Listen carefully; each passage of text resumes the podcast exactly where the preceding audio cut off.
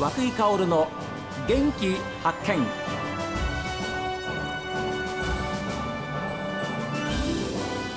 おはようございます。和久井薫です。和久井薫の元気発見。一日の始まりは私が発見した北海道の元気な人と出会っていただきます。え実は STB ラジオは今週12月15日にえ創立え開局60周年を迎えます。でそこでですねえ今週は当時を知る方にえお話をお伺いしたいというふうに考えておりまして STB 元アナウンサーでいらっしゃいまして札幌テレビ放送の代表取締役社長も務められました石橋洋也さんにお越しいただきましたおはようございますおはようございます。どうぞよろしくお願いしますこちらこそ。私がこうやって石橋さんと面と向かってお話をさせていただくしかもスタジオでというのは僕は入社以来初めてなんですけどいやいや、僕も生まれて初めてですよ。どうぞ今週はよろしくお願いいたしますよろしく。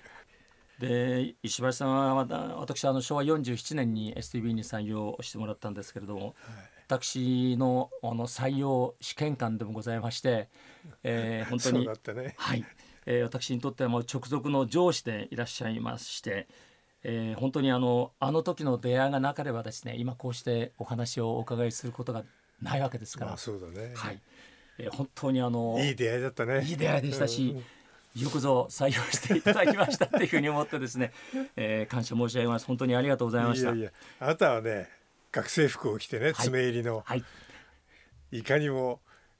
早稲田でも。涌井ですみたいな感じでさ。も嫌うねねいい感じでね。でも、会った途端に、あの、ピンときたよ。あそうですか、うん、あの。こいつが入ればいいなっていう感じで。いやうーん。もうありがとうございます。本当ですか？本当ですよ。いや。大体第一印象ってのあるからね。あありますこれはね喋りとかなんとかってのはそれはいははい。聞けばわかりますけどね、えやっぱり醸し出す雰囲気とかさ、はい。本当に真面目かね、はい。真面目かってもね見れば半分ぐらいはわかるからね。あなたはもうね真面目一方でねどうしようもねえなと思ったけどね。そうなんです。えでもちゃんとやるところはやってくれたからね。素晴らしいアナウンサーでしたよ。いやー、うん。本当にもったいないお話でしてありがとうございます。いえいえ。あの頃アナウンサーってのはやっぱり憧れの的だったんですねきっと。いや僕はね、ええ。そういう感じはなかったの。あそうですか、うん、あのちょっと裏話を言うとええね、え。昭和33年のねあの放送が始まる前の年の秋にね採用試験があったんですよ。アナウンサーの。いえいえ一般職の。あそれで僕はあんまり学校行ってなかったもんだから、はい。野球部ばっかり通ってたから ええ。それでね受験の資格もらえなかったんですよ。学校から。えなんか相当絞られてきててね。えええそれでたまたま家の近所にねええ。当時のあの監督官庁の電波管理局って言ったんですけど、はい。そこの局長さんの官舎がありましてね、はい。住宅が。はいで僕の家と近かったんですよ。はいはいそれであの時々会ってあのご挨拶するっていう中で顔見知りではあったんですよね。はいはい。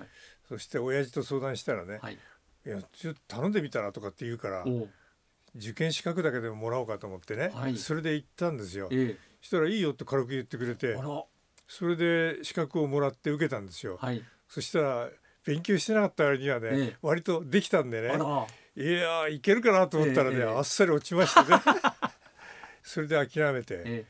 翌年の開局記念番組っていうのははい。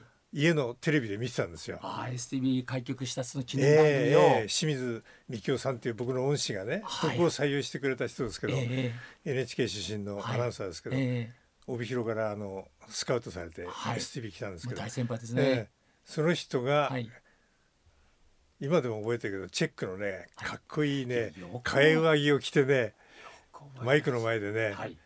なんか司会やって京町子だとかねなんかすあの当時のスターが来てね、ええ。踊ったり歌ったりとかねそういうのをね見事に司会してるのをね、もううちで見てたんですよ。いいで。すね、ええうちのおじさんからいただいた5万円ぐらい当時したらしいんですけどはあ。白黒テレビをねえ茶の間に据えてね、え家で見てたんですよ。えはいはい。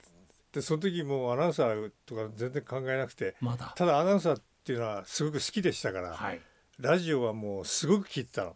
NHK と北海道あと HBC だけでしたから、だからラジオはすごく聞いたから僕なりのアイドルのアナウンサーってのは何人かいて。いたんですね、ええ、その中の何人かは僕が勝手に俺の師匠だと思ってはその後もあのその人が放送する野球は必ず聞くとか、はい。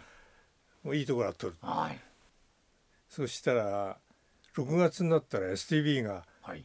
当時アナウンサー3人しかいなかったんですね男がしかもアナウンサーでなかった人一般職で入った人をアナウンサーにしたんですね聞いてみたら。で清水さんだけが本職で。アナウンサーだった。いくらテレビでね仕事少ないっつってもね3人でね大変だったらしいんですよ、はいはいはい。それで6月にね急遽臨時の採用試験をアナウンサー試験をやったアナウンサーだけの試験を。ええ、で僕は何でもそうなったら何でもいいからとにかく入れるもんだったら何でもいいと思って、ええそれで受けたらはい。どういうわけか採用してくれてそれでもう何もやったことないんですよ。は滑舌も何も知らないし。えだけどまあ清水さんっていう人がえはい。まあ脈ありと見てくれたっていうのがうん。奇跡的なことで僕にとってみれば。はい。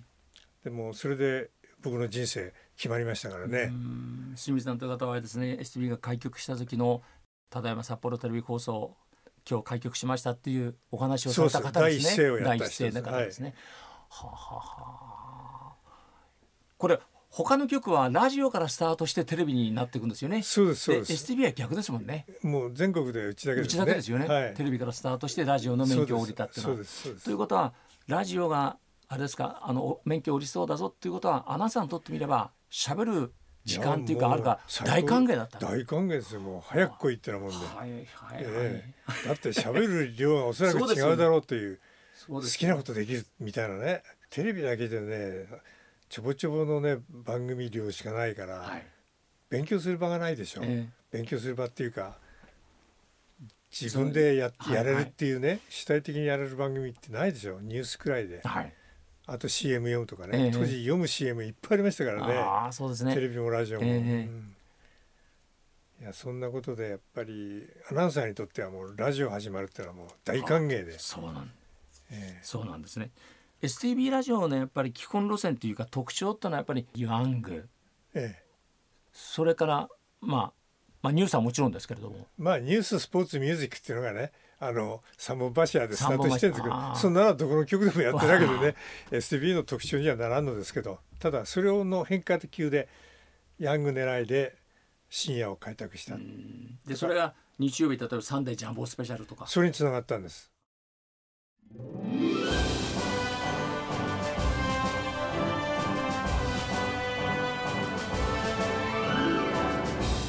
いや改めてですね昔の、まあ、上司と部下とは違う緊張感が私にありましたね。いや本当に、えーいやいい緊張感でした。さあ皆さん STB ラジオ開局の頃を思い出されていらっしゃる方も多いかと思います。メールはこちらです。元気アットマーク STV.jp genki アットマーク STV.jp ファックスは0112027290おはがきの方は郵便番号060-8705 STV ラジオ和久井薫の元気発見までです。この後は北海道ライブ朝耳です。今日も一日健やかにお過ごしください。